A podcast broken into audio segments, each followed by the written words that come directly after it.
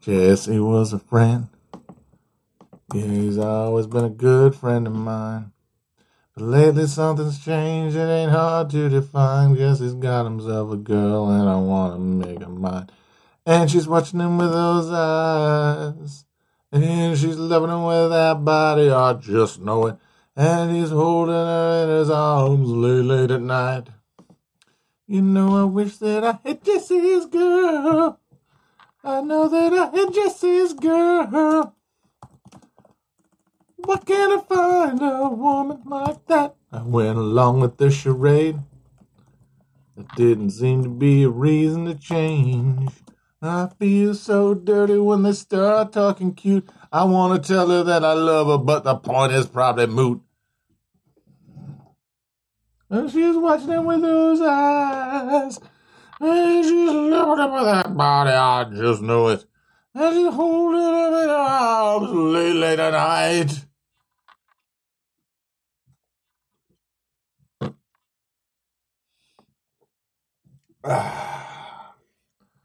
Howdy, folks. We're back. We're back. Back in black. Hit the sack. Gonna love and ride to be back. Cause I'm let loose from the noose that gets me hanging around to get the song to get me high. I got the hurts cause you'll never die. I got nine lives, cat's eyes, abusing everyone and running wild, and I'm back. Yes, I'm back. Yes, I'm back. I'm back. Yeah. Hey, I'm back in black. I'm back in black. That was a bit of a that was a mid a bit of a mix of genres there.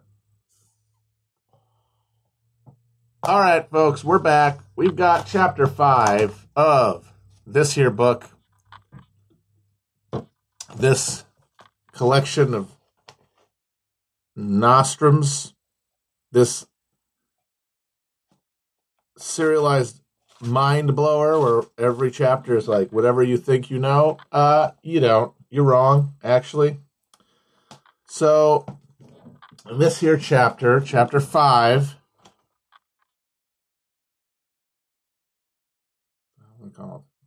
I just looked at it. Many seasons ago, why Canadian foragers kept slaves and their California neighbors didn't, or the problem with modes of production. So the main meat of this chapter is uh, Grabgrow describing a uh, a bit of a cultural odd couple in uh, the Western North American continent uh, that existed in the pre-Columbian era.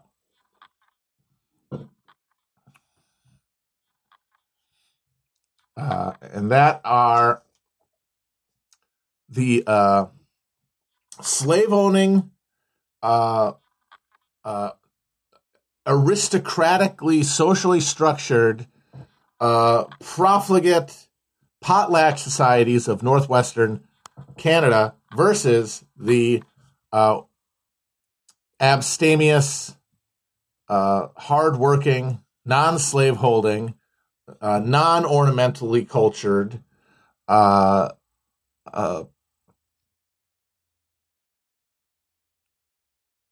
acorn gatherers of California, uh, as opposed to the the salmon hoarders, uh, the slave handing, the slave owning, mask wearing uh, salmon hoarders of Northwest Canada.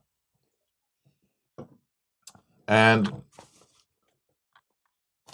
the point of this comparison is to diffuse another one of these alleged anthropological uh, commonplaces that they're blowing up in this book. Again, I don't know enough to even be able to tell you if they're blowing anyone's mind or if a lot of this stuff has been, you know, extinct in the field for a while by now. I don't know. Like I said, I've heard certainly that some people have said a lot of the stuff that they're pitching as mind blowing uh, is really just the state of the, the field and that they're not really overturning anything uh, other than, yeah, like intentionally bowdlerized popular narratives, which honestly, you can't even say are operative anymore just because of how those sort of middle brow intellectual potted histories that we used to carry around with us have really dissolved. Like we all now are much more likely to possess very idiosyncratically uh, acquired uh, boutique reality and boutique understanding of like things like anthropological history. There really is a sense where, you know, we're all sort of trapped by the discursive modes that dominated our youth, and as such, can't really recognize fundamental shifts when they occur. Uh, and I think that is really something that's going on with uh, everyone my age and older, certainly, trying to come to terms with the the the, the real uh, obsolescence of a lot of their categories and like modes of thought and and and conceptual frameworks that I think are just not operative the way they once were. And I think, yeah. Uh, and I think that a lot of us are sort of toiling in these vineyards trying to do things like, you know, resurrect popular historical understanding uh, with a hope of having these things ha- have the same cultural weight they did when we were young. And the thing is, I don't think they do. But I can't know. That's the thing. Like, I can only watch things unfold around me and just see what looks like the complete collapse of any kind of uh, uh, like common sense narrative.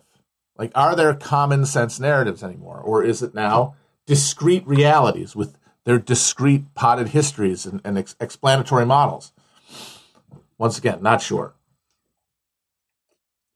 But anyway, one of the things they're trying to blow away is this notion of cultural diffusion. And even in the in the chapter, they pretty much explain that yeah, people haven't really talked about cultural diffusion in the field for a long time. Uh, but still, they feel the need to dig up this uh, this straw man and uh, set him on fire. And they claim that diffuse culture is not diffused, first of all, by language, because in lots of settings, people who have different languages will have much more similar uh, cultural models of behavior and values and uh, material culture production than groups with the same language. Like it, it, language doesn't map onto actual cultural expression. Uh,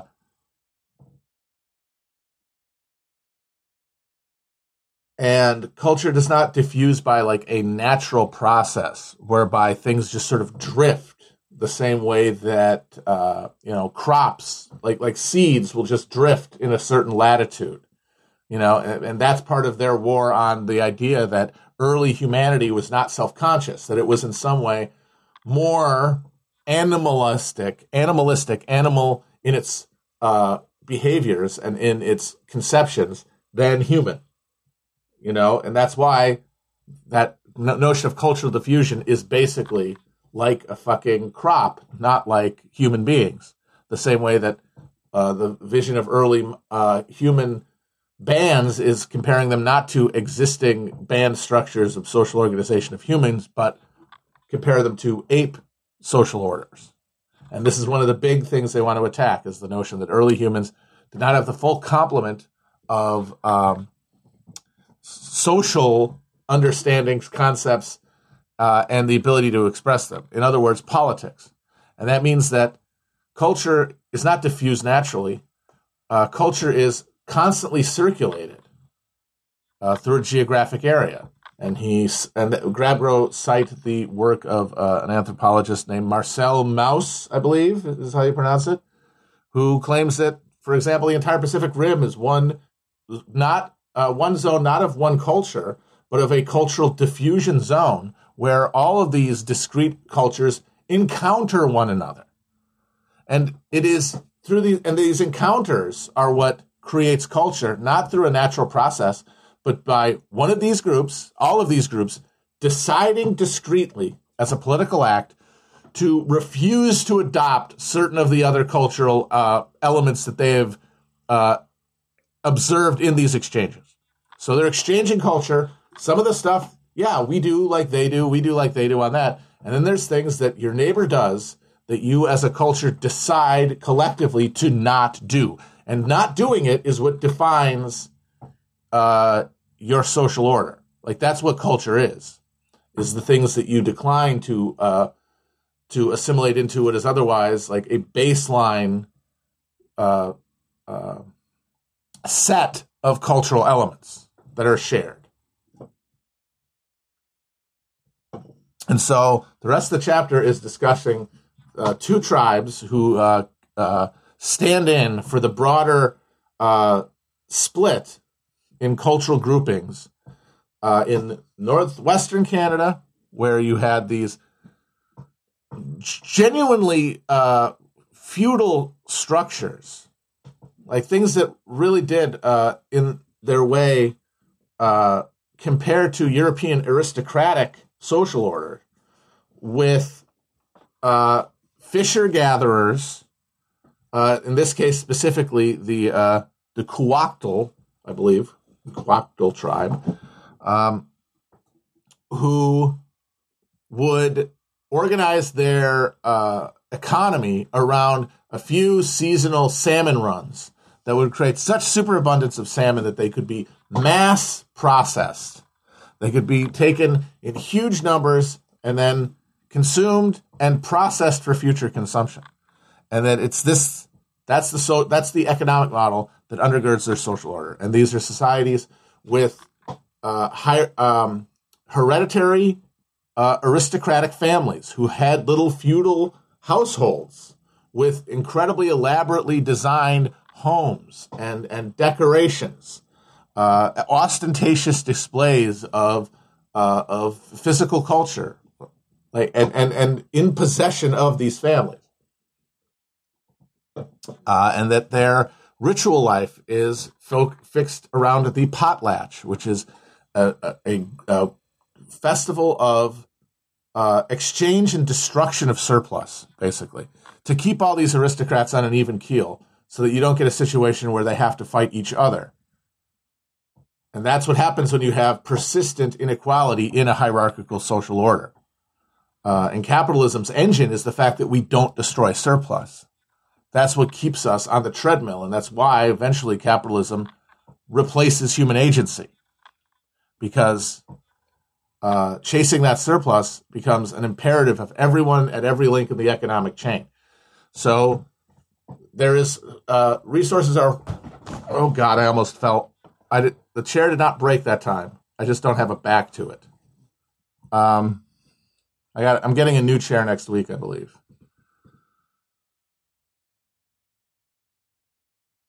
Yeah, no, I'm glad I didn't eat shit on that one. That would have sucked. I'm fine. Uh, and these how these uh, social orders also possess uh, chattel slavery, which is incredibly rare in uh, pre-Columbian North America. There's, there's almost no other uh, societies that practiced chattel slavery before uh, European arrival to North America, and that's that social order. So you have a bunch of fat, uh, sedent, literally sedentary uh, uh, aristocrats who just sit around on surplus all day and then ritually destroy it with each other through ostentatious displays of uh, gift giving uh, that that shows one's power through one's open handedness, and again has the function of destroying ex, uh, surplus so that everyone can just keep enjoying themselves uh, without a competitive framework between elites, and so they just slather themselves in in salmon oil and and and uh, burn piles of uh, valuable oils and eat every eat all the food, uh, and that maintains the so, uh, uh, the bonds between them, and then that also because of the way they distribute, also downward to the commoners, uh, defines their um, and and validates their relationship with the wider group, because these uh, the commoners are, are, are not like serfs because they can go from a different house that gives them a better deal.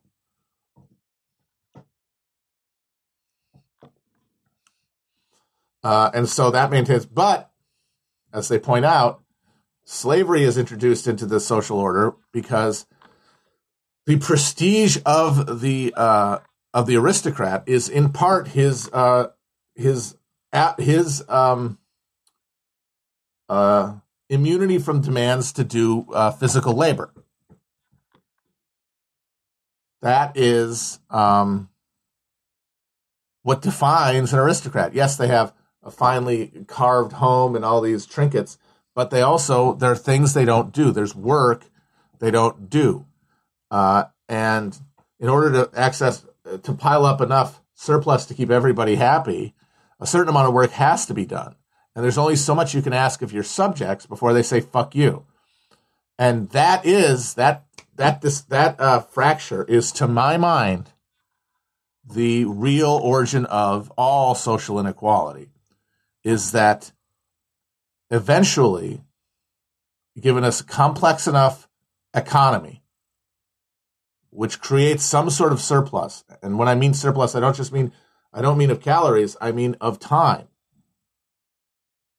that that surplus is then going is then eventually uh, distributed towards one end, and that is the people who already have the surplus, who are able to use the, the time and energy, literally, to develop an interior uh, understanding of like the greater good and and and the uh, the what you should want because that's the thing. Uh, the, the, what what we're really seeking when we imagine when what what fantasy we're trying to imagine, what what what uh, idea of human uh, uh, like virtue that we kind of cling to is an idea of a social order where there is no compulsion, right? Like this is what some people dream early uh, hunter gatherer bands were like. This is what socialists think we can get back to uh, with the liberation of technology. Uh,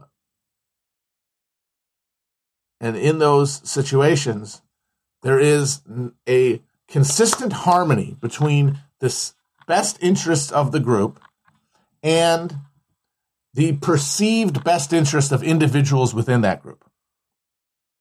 There's an, and I think that is, this is something that they don't talk about in this book, and I think is probably the fundamental flaw in their idea, is that they want to demolish the idea that there is some primitive state of uh, idyllic innocence because they think that it uh, alienates us from those people too much. It, it turns them into idiots or saints. It, it, it, dehumanizes them or it rises them beyond humanness and says that they're angels. Either way, we can't relate to them, and so we can't accept that. But I don't agree. I think that there's enough evidence, especially from the eras before they talk about, because they only really start talking about things at uh, 40,000 BC, uh, or uh, 40,000 years ago, which uh, is when they claim is when you can actually start like figuring out what's going on. But there's evolutionary evidence for human existence going back over 100,000 years, more of that, where humans lived as humans, as human beings, as distinct uh, species.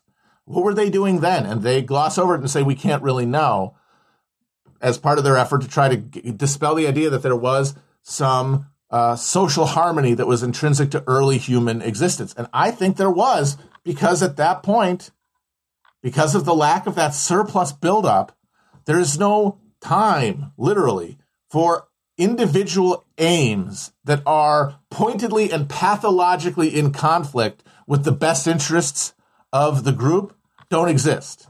People can have conflicts and and and uh, and chafe under authority within any human uh, um, paradigm, but those moments do not add up. They can't be added up to a pathological, uh, individualized uh, endeavor.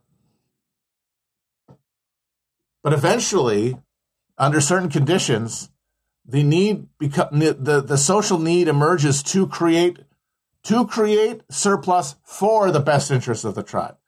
And in so doing, by doing that, by saying, okay, we want, we all know what's best for us. But now, because of changing, probably changing ecological climatic conditions, we have to accumulate some surplus. And if you accumulate surplus, You are not just piling up extra calories. You are leaving some people with time where they are not working together, uh, where they are not part of a social, a collective social endeavor, where they are in fact uh, spending that time to pilot the ship, as it were, to um, to figure out what this needs to be done with the surplus, because the surplus has to be uh, distributed from a central point, right? Or else you don't really, uh, or else you just have the surplus that is sort of naturally created and then destroyed cyclically. For it to be accumulated, it has to be accumulated toward the center. And that means a separate group of people. And that group of people have to figure out where it goes and to what use it's put. And they will, by the fact that they spend more time around each other than with everybody doing collective work, they're going to develop an understanding of the best interests of everyone that is actually their narrow, sensual desire to not do unpleasant tasks, to not spend time doing something that is physically unpleasant.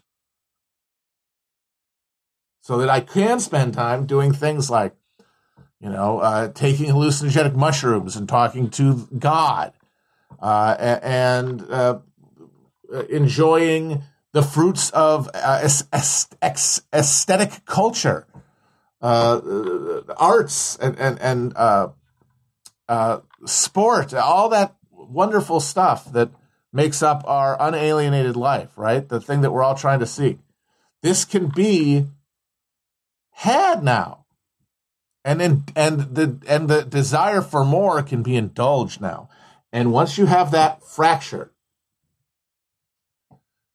you will eventually come to a point where there a real fundamental shift, break between the self interest of this group and everybody else is going to emerge. And then what comes out of that crack up is uh, the development of modes of production. Accommodating this fracture, this class conflict that emerges as this class is created. The first class that becomes self conscious is the ruling class. And so with these these these uh, this tribe in northwest uh, Canada that Grabgrow talked about, there's this upward desire for surplus among these elites in this uh, in this fishmongering tribe. But there is X amount of work that the people who are laboring for the others on the on the understanding that it's the best deal they can get. That hey, yes, I'm working and they're not, but I also get access to their leftovers at Potlatch. I get gifts. I get reciprocation. Uh, there's plenty of social benefits to a uh, affluent social structure like that. Because remember, they have so many fucking fish that they can just scoop out of the water during a few key uh, moments that uh, they do not have to worry about starvation here. Like they are able to uh, creates social stability, and that is a benefit to those commoners. But it's in exchange for an amount of work that isn't overly alienating and unpleasant. How do you fill the gap? They figured out by raiding other people and turning them into slaves, taking people, ripping them out of a social context where they could make claims of rights because rights are just like they're, they're created by social bonds and uh, there's social obligations.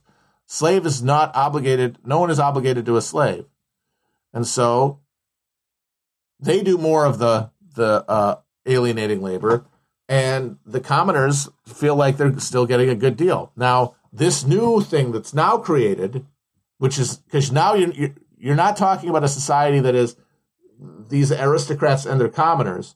It is a society that is the aristocrats, commoners, and slaves. You have now integrated this new thing into your social structure, and it is an inherent agent of destabilization uh, and destruction. It is a poison that you've swallowed because the because creating this dispossessed class who only labors and has no social connection to the structures of uh, order that everybody else is. They are their danger grows. That they are potential sources for uh, violence, and even if it never happens, the fact that everyone knows it's possible poisons all social relations.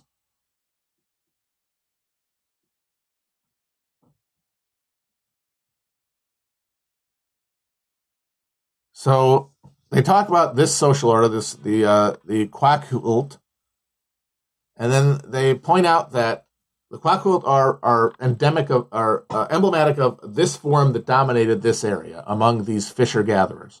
But if you go down the coast of Cal- uh, of the United States, the the now United States, from those Canadian uh, coastal areas, you get this fracture zone, this uh, shatter point they call it, where there's a big breakup of, uh, and you get sort of a liminal space uh, where there's a uh, mixture of different social orders from these two spheres, and then south of it in Northern California is a uh, social order uh, emblemized by the Yuroks that is rigorously egalitarian, that does use money and does have private property and does uh, fetishize labor uh, in ways that uh, have been compared to the Protestant work ethic, but is also abstemious, uh, plain, shuns ornaments, shuns uh, indulgence, and uh, values self restraint and and essentially super ego uh, enrichment through a ritual of denial. And this is, in every way, the opposite of the Northwestern uh, Fisher uh, Society. And these people were, uh, the Yurok, were, were not fishers. They did not hoard massive amounts of uh, protein surplus. They were um, g- gatherers, uh, acorn gatherers predominantly uh, with other supplements as well, and things that were domesticated too. But the their culture had money, and one of the few social orders uh, in uh, North America, again, that had money that was used for something other than ceremonial purposes. Uh, this is money that is actually used to exchange things. Uh, but in most of these cultures, uh, that wealth is destroyed at death. Can, once again, you can't have it sur- uh, the surplus uh, be uh, come over powerful and, and and destabilize social relations. And again, you have wealthy families, you have poorer families, you even have sort of uh, paupers who can't make their debt obligations and are kind of in, a, in an intermediate zone. But there's no outright slavery, and uh, there is no power differential. Like the fact that people who have more wealth do not have any power and influence uh, uh, over anybody. There still is no state to like uphold their wealth. It's socially, it's consensually affirmed. It doesn't require a state because, as I said, there is no real authority that comes with being well, wealthy. Uh, but they have this is a opposite social order. Like uh, the, the rituals of the Kwakiutl are all about deception and trickery. Uh, they're about cheating people and, and, and uh, presenting a false face. They have masks, incredibly detailed ceremonial masks that still survive and are cherished by uh, natural history museums.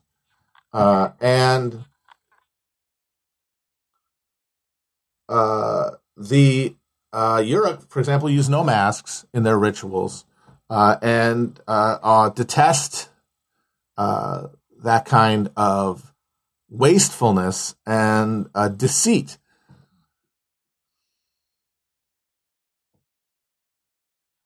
And what they theorize is essentially that you know this these two uh, social forms emerge in dialectical contact with each other. They the the uh, the uh, I would argue, and I think they would probably agree that the that violent uh, especially when you consider the direction of the of this migration, that you know, the this uh, the the slavers of the Northwest are no, farther north, which means that they are likely to have gotten there first. In if we accept the idea that uh, Aboriginal Americans are passed over the Bering Land Bridge, I know there's some controversy about that, but I think it's still broadly assumed. Then they're going to move down from south to north, of course, along the water. Uh, and it makes sense to imagine that the Kwakiutl emerged first and that the Yurok and other uh, California tribes are people who uh, uh, encountered them in one way or another and noticed from the outside the deficiencies of their social order and therefore built theirs self consciously in opposition to it. And I think this is absolutely, uh, to me, plausible. It makes sense. Uh, like if you wanted to explain how you get like uh, society to emerge, like like the material uh, social order, this is as good an explanation as I've seen.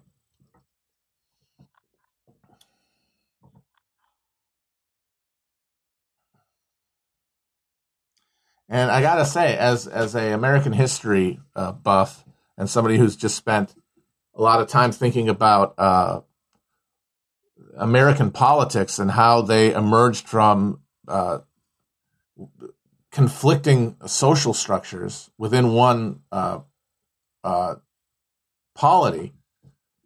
You look at the Kwakiutl culture, the culture of their elite, and you compare it to the culture of the Yurok elite, and you really do have a kind of stunning, uh, uh, stunningly familiar dynamic uh, compared to the antebellum northern and southern cultural conflict.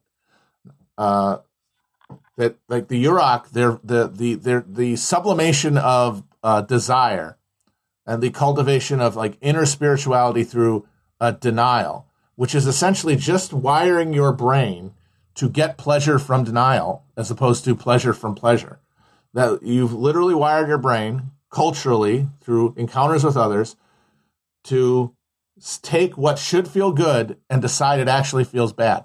And if you and um and if you look at the Yankee uh, Calvinist uh, uh, core of the uh, abolitionist movement, uh, use, uh, which is also the core of Northern finance capital as compared to Southern planter capital, you see this ideology, this this theology at play. Uh, you can see the emergence of uh, pro- the Protestant social world as an attempt to accommodate capitalism as it reshaped their social lives, uh, a way to cope uh, and it has to be uh, well maintained. But the thing is, is that they have this ideology, but because of capitalism's uh, uh, global power at this point, and certainly European and American power, they have to hold this belief while essentially living in the same society uh, as the Kwakiutls would have created. Which uh, is what you get. That's the, the engine of social conflict in North America, is between this older form of social life and a newer one. Uh, and so if you've experienced uh, from the wrong end of it the uh, the deficiencies of the Queyacultal order, right? Like, look what their profligacy does. Look what their uh, uh, ostentatious consumption of surplus does in the long run. It makes the ones on top feel good for a little bit, they get to get all covered in grease and roll around. They're having a great time now. But they also sometimes have a hard time sleeping because they're worried about what the slave is going to do. Uh, and then, you know, what if you aren't them, which most people aren't? You apply the Rawlsian state of nature, which you can at this point, and say, hey, uh, I'm getting a raw deal out of this. Or I would get a raw deal if I was part of it. Because I can't assume that I'm going to be one of the fucking elites. In fact, I have to assume I probably won't be. Well, all right. Well, if we're going to have a social order that prevents this from happening, what do we do? Well, we have to make that which is tantalizing disgusting. We have to culturally perform rituals that affirm that there is no value in excess and indulgence and sloth. That that that pleasure comes from virtuous exertion. And if you believe it, it's true. It's alchemical. That's what culture can do. The problem is, is that it can't be done consciously. You can't say, well, I'm going to think that now. It's built through social interaction by the structures a social uh, relationship that is performed ritually over and over again.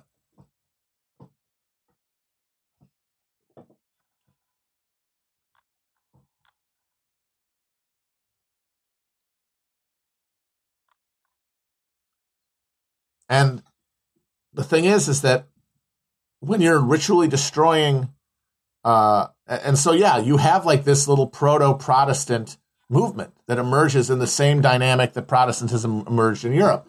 But here, in this uh, non-agricultural hunter-gatherer society, because if you're if you're in an uh, if you're past the veil of uh, agriculture, however you want to argue we got there, once you're through the veil there, it all changes. It's a different world. It's a different mental landscape. Uh, it is much less uh, shapeable.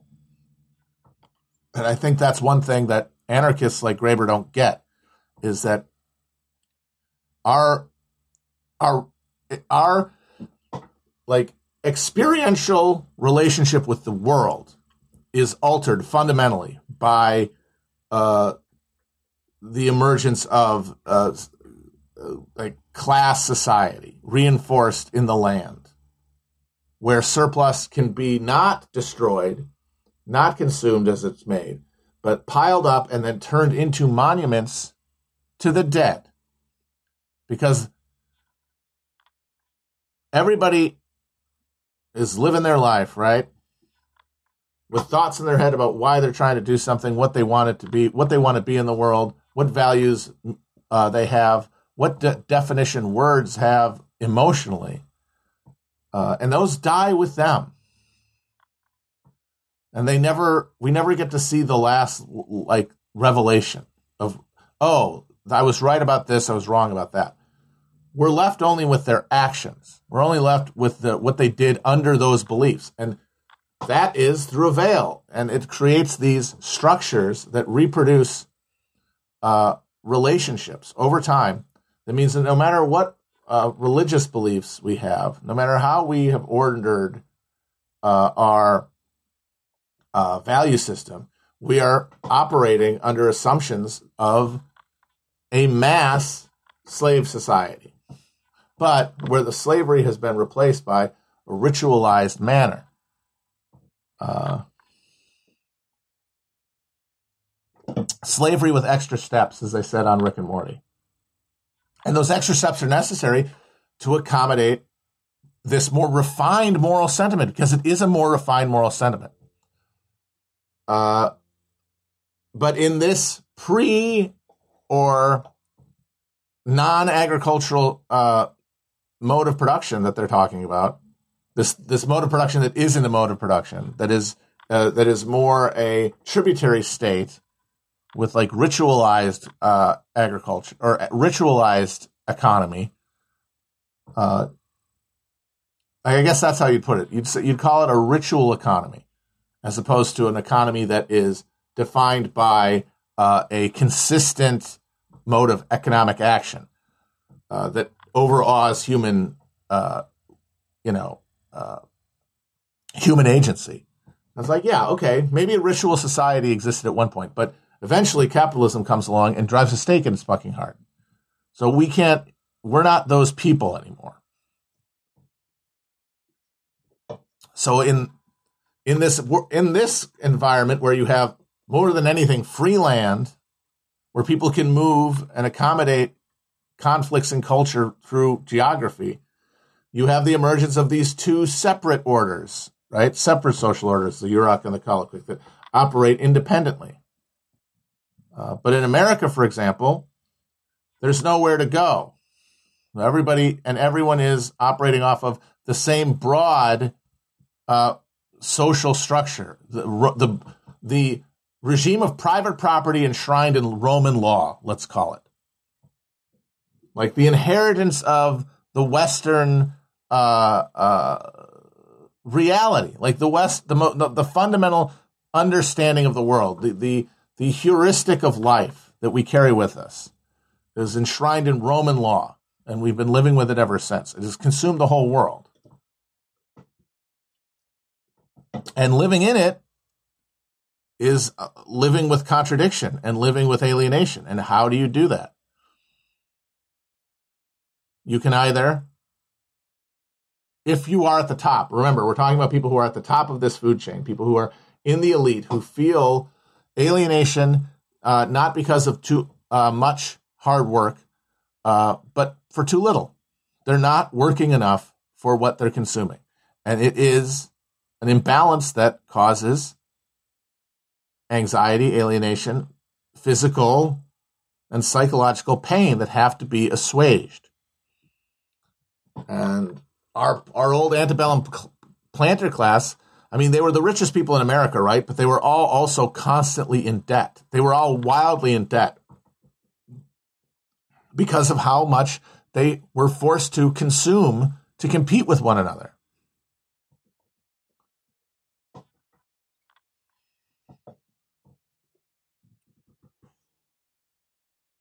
So they have to compete in getting bigger and bigger mansions and uh, and more and more casks of fine champagne. Remember, Thomas Jefferson had a gigantic wine collection, and he was a compulsive book buyer. But he was so broke that even though Casimir Pulaski said, "Hey, I'm giving my will to you to free your slaves," he was uh, TJ just said, "Yeah, you know, actually, I just got to. Uh, I'm going to use this instead to pay off my debts because I'm a fucking compulsive consumer. You had to do it. It was what validated all that misery right outside your door. Like it is the splendor. This is the, one of uh, Edmund Burke's key points. It is the splendor of surplus enjoyed by an aristocratic elite that it that produces cultural excellence, that produces uh, all good in a social order. It is our ability to bask in uh, artistically rendered surplus, like on behalf of feudal patrons by skilled artisans that give us our ability to live as full human beings.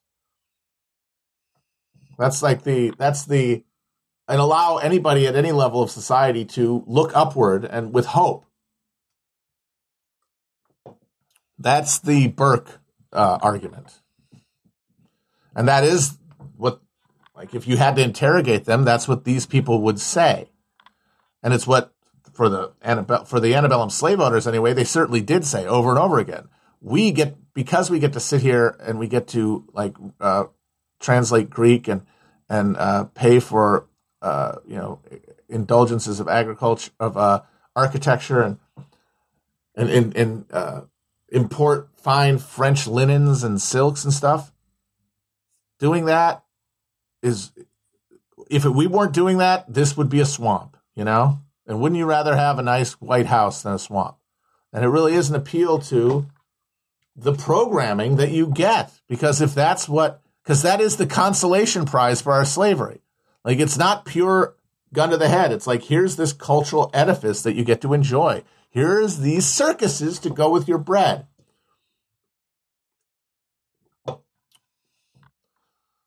And for a lot of people, that's enough to keep people. I mean, for for enough people, it's by definition enough to keep them going because we still have this fucking system. We've had conflicts within it, but it has not been uh, destroyed from without, and all challenges from within it have been neutralized.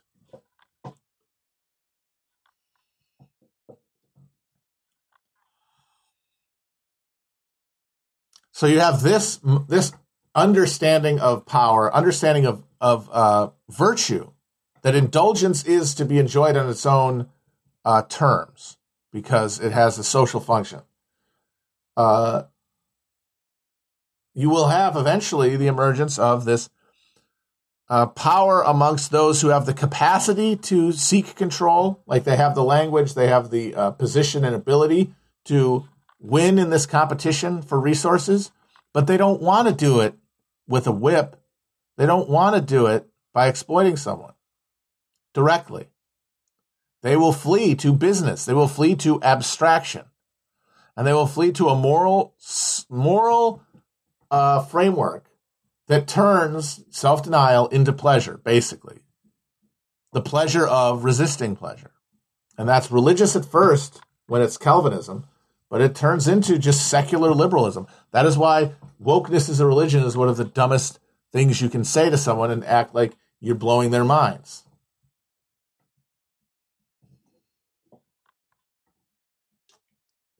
Because the religious urge, uh, the religious need to justify ourselves does not go away uh, because belief in God goes away. It just transforms and becomes uh, a quest for virtue for its own sake. And it boils down to one's sensitivity to uh, to the eyes of others. Like Jeremy Bentham understood more than most the social implications of, of liberalism and capitalism. Uh, and but unlike Marx, he want, he thought it was all a good thing and it was for the best for everyone. That it would fulfill it would it's it's uh, the answer to the question of how to confidently uh, seek the greatest good, and it is his utilitarian vision, and that requires though a uh, a social vision at its heart, and because he was a liberal, it couldn't be you know solidarity of a class because that's horrifying. That that denies liberal autonomy and subjectivity, and it denies uh, the culture that liberalism and capitalism are producing. Uh, instead, uh, Bentham vision was essentially a technologized, technologized uh, version of uh, Robespierre's despotism of virtue, where everybody behaves because they know everybody else is watching them. The panopticon.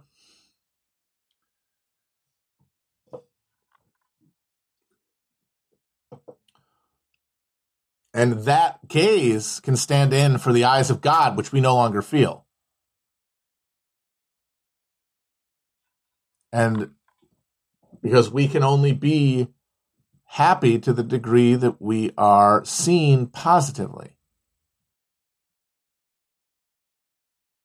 That's why hell is other people.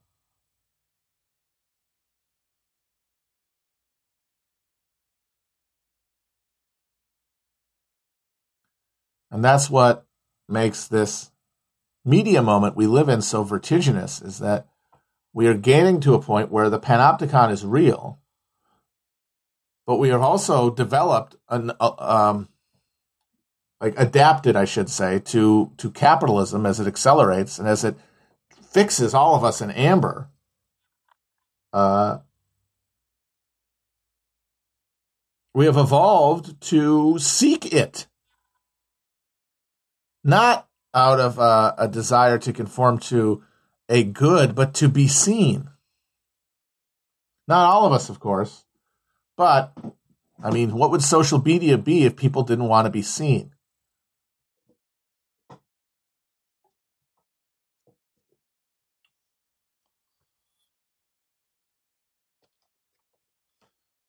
Okay.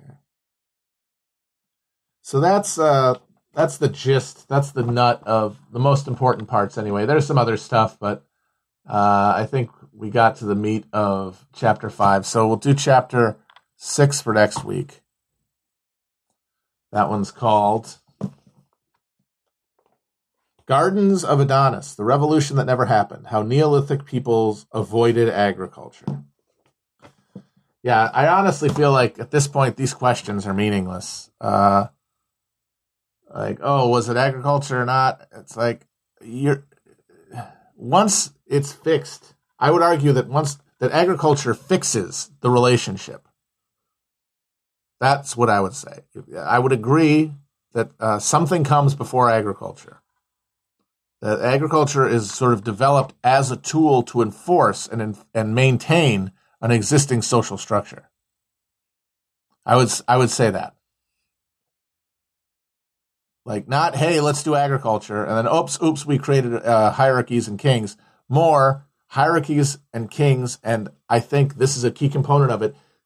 Secret societies, like ritual cults of, you know, uh, the, the religiously touched, i.e., those most capable of utilizing symbolic meaning to convey ideas the technology of communication. Ones who are better than that, who are better at that rather, uh, will under condi- under I'd say generally under uh, shifting climatic and ecological conditions are going to come into being, and then they're going to be in a tug of war with the natural world and with the other half of the class divide over what is to be done. And the conflict will, like I said, eventually deepen. And agriculture, I would probably, I would say, is emerges out of a desire to fix and reinforce a social hierarchy that is under pressure. We'll see. We'll see the rest of it. We'll see what we talk about.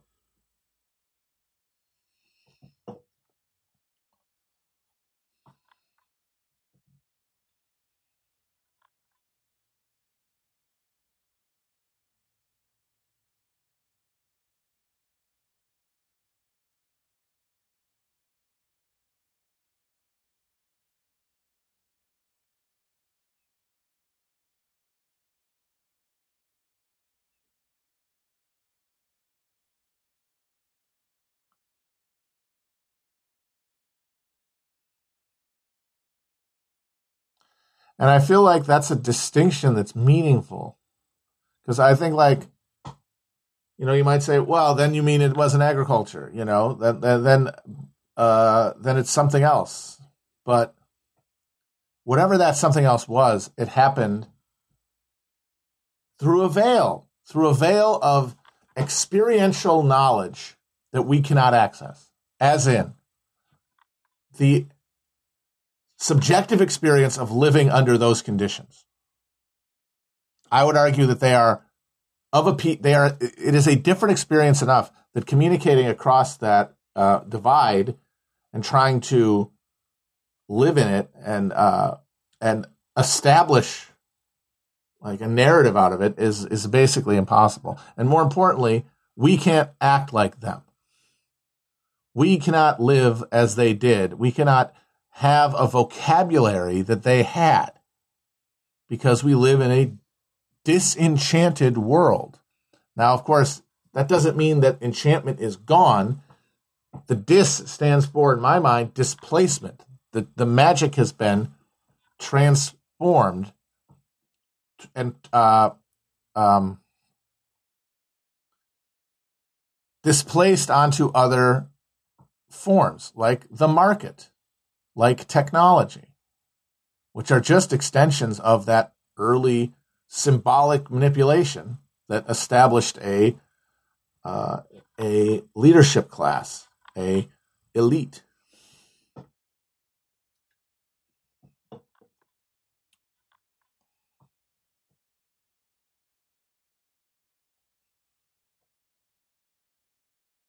I am an island boy an island boy. That's me. I'm an island boy.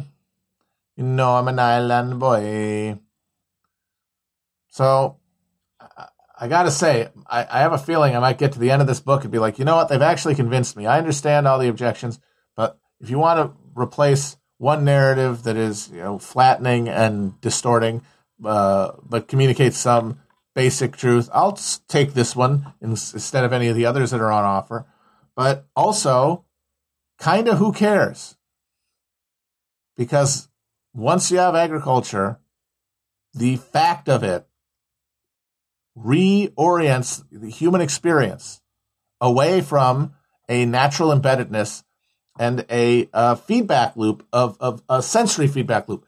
Uh, it, it cuts a limb off. Like we are all amputees and have been for a very long time. And you can't tell someone to use their cut off limb to do something. Like you can't say, "Hey, that that arm that got cut off, could you go and reach that fucking coffee uh, mug with it?" It's it, you can might feel the tingle. We all feel the tingle, but it's uh, it's no longer operative. That doesn't mean though that we can't do anything. It means that what we do has to restructure our material relationships with one another to allow us to produce new behavioral rituals that reinforce new value systems. Not that we can just use our symbols that have existed for millennia under these conditions of exploitation and domination and property, uh, this alienation from a natural world that has been replaced by this alien technology, this this this uh, it's like they cut the limb off and they replaced it with a fucking Terminator cyborg arm that is actually controlled by Skynet.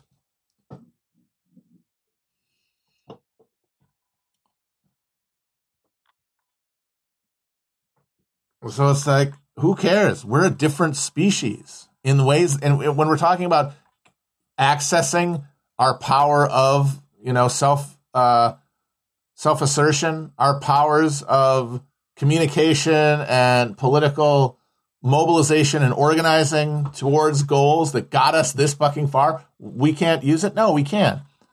But are we going to convince each other to think a certain way and then act off of it? No. We're going to convince a small, at first, number of people to do a certain thing using persuasion to get there, but through for towards the specific goal of doing a thing. And then through the doing, creating conditions where people can think a different way.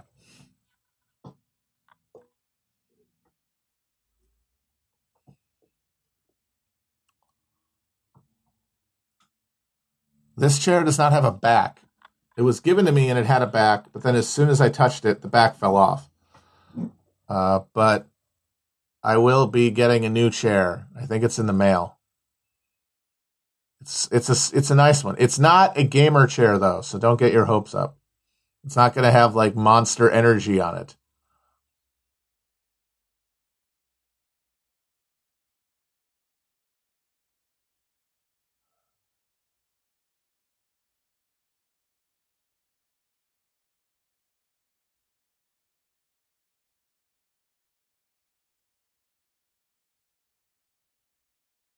No gamer chairs for me, thanks.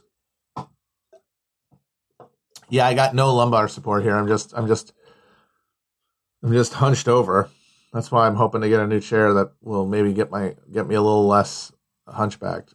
I lose like an inch of height by how uh, how bunched I am. Not great.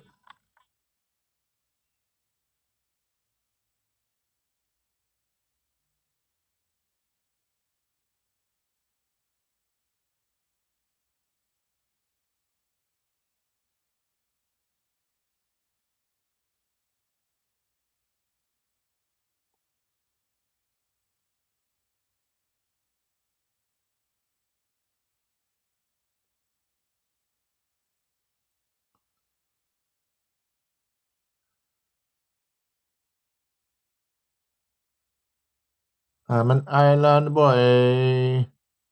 I'm an island boy. Island boy. I'm an island boy. But by the way, this the kayak wilkes versus the Yurok here. It's I mean I, have already uh, spelled it out pretty pretty uh, clearly, but like this is just Democrats and Republicans. Don't be an asshole. Don't be a pussy. It's different regimes of uh, accessing the pleasures of living as an alienated, lonely, miserable capitalist subject, but benefiting from uh, access to surplus and not having to work and not having to do unpleasant labor. How do we think about that?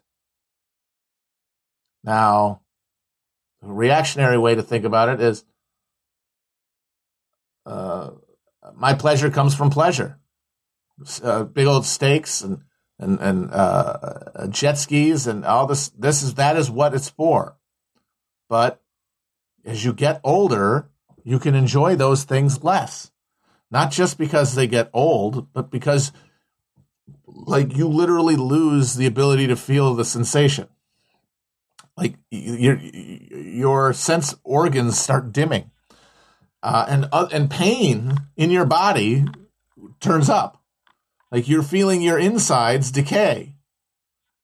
all of a sudden, like this hamburger doesn't taste as good as it used to, and that someone's got to pay for it. And so their culture is of relentless grievance because remember, you're triggering out how to be okay at the top of a totem pole that causes misery everywhere and even to you. And the way to do that is you have to also be a victim, one way or the other, of someone.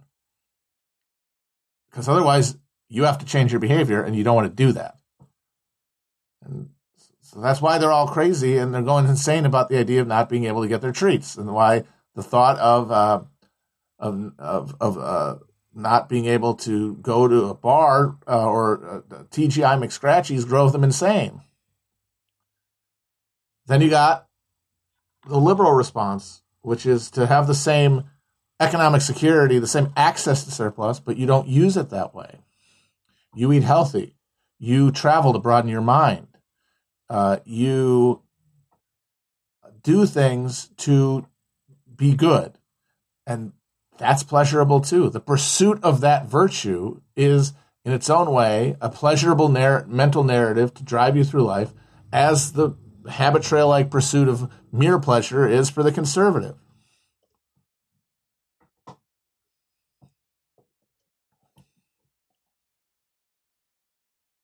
And they feel uh, oppressed too by uh, the worse people than them, by the bad people.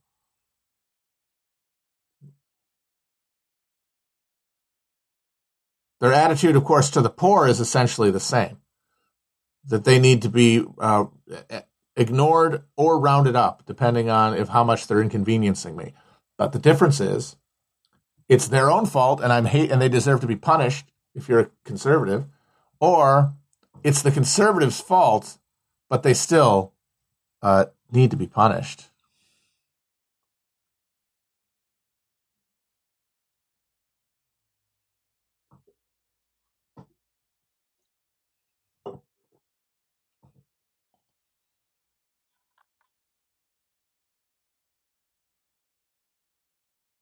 Everything it, it accepts the same political premise because it has no more interest than anyone else in changing the political relationships, political reality, or distribution of surplus. Uh, what they want to change is their personal feeling about it, the uh, the indulgence of their vicarious pleasure centers, which is why we're getting dueling sadisms. This is really the only way to understand politics now. It is the government cannot help you. Things are only going to get worse. What the government can do is make it worse for others. Worse for people I don't like. And then you can vote for the government to do that. And of course, the trick is, is that all this pain is going to mostly happen anyway.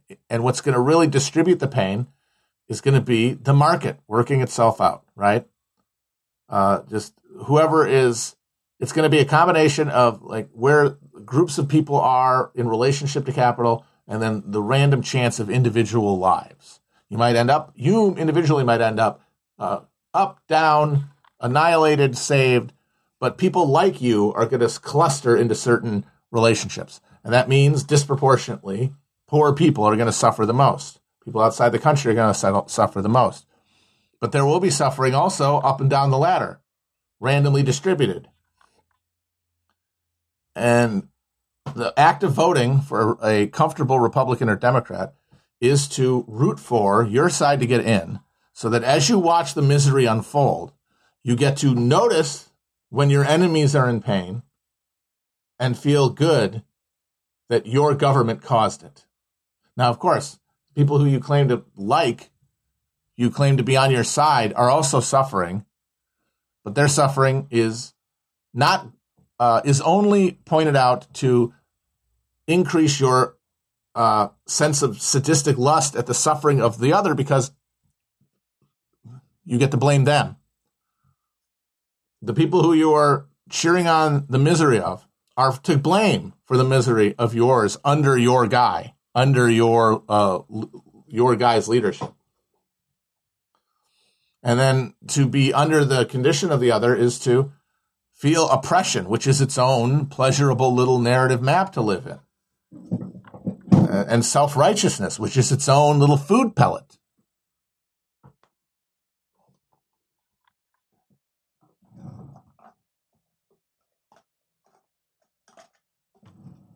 Okay, I think that I think that was pretty good.